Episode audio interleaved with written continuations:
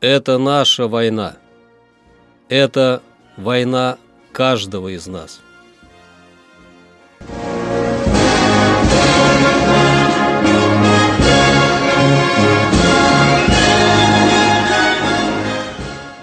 Проект информационного агентства «Регнум». Война. Хроника 1941-1945. 16 октября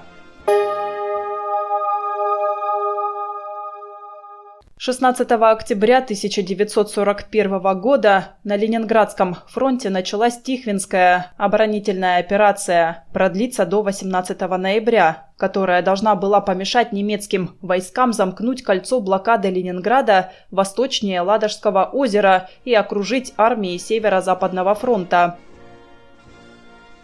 Красная армия оставила Боровск,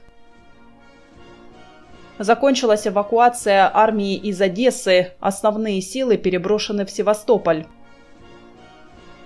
16 октября 43-го Красная армия отбила крупную атаку немцев у Мелитополя. 16 октября 44-го в связи с освобождением Риги был расформирован Третий Прибалтийский фронт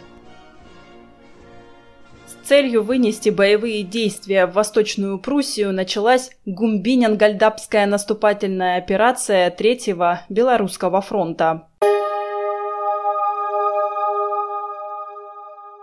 Гумбинин-Гольдапская фронтовая наступательная операция Третьего Белорусского фронта стала первой попыткой командования Красной Армии разгромить восточно-прусскую группировку противника.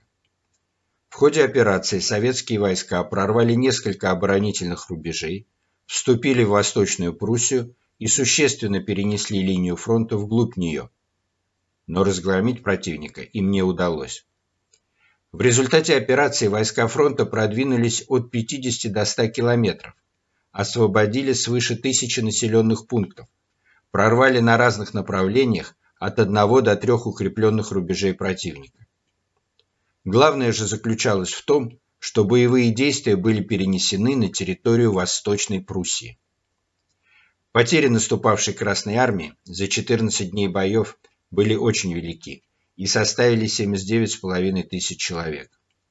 Оборонявшийся противник, тем не менее, тоже потерял немало – 40 тысяч человек и большое количество техники, в том числе до 600 танков.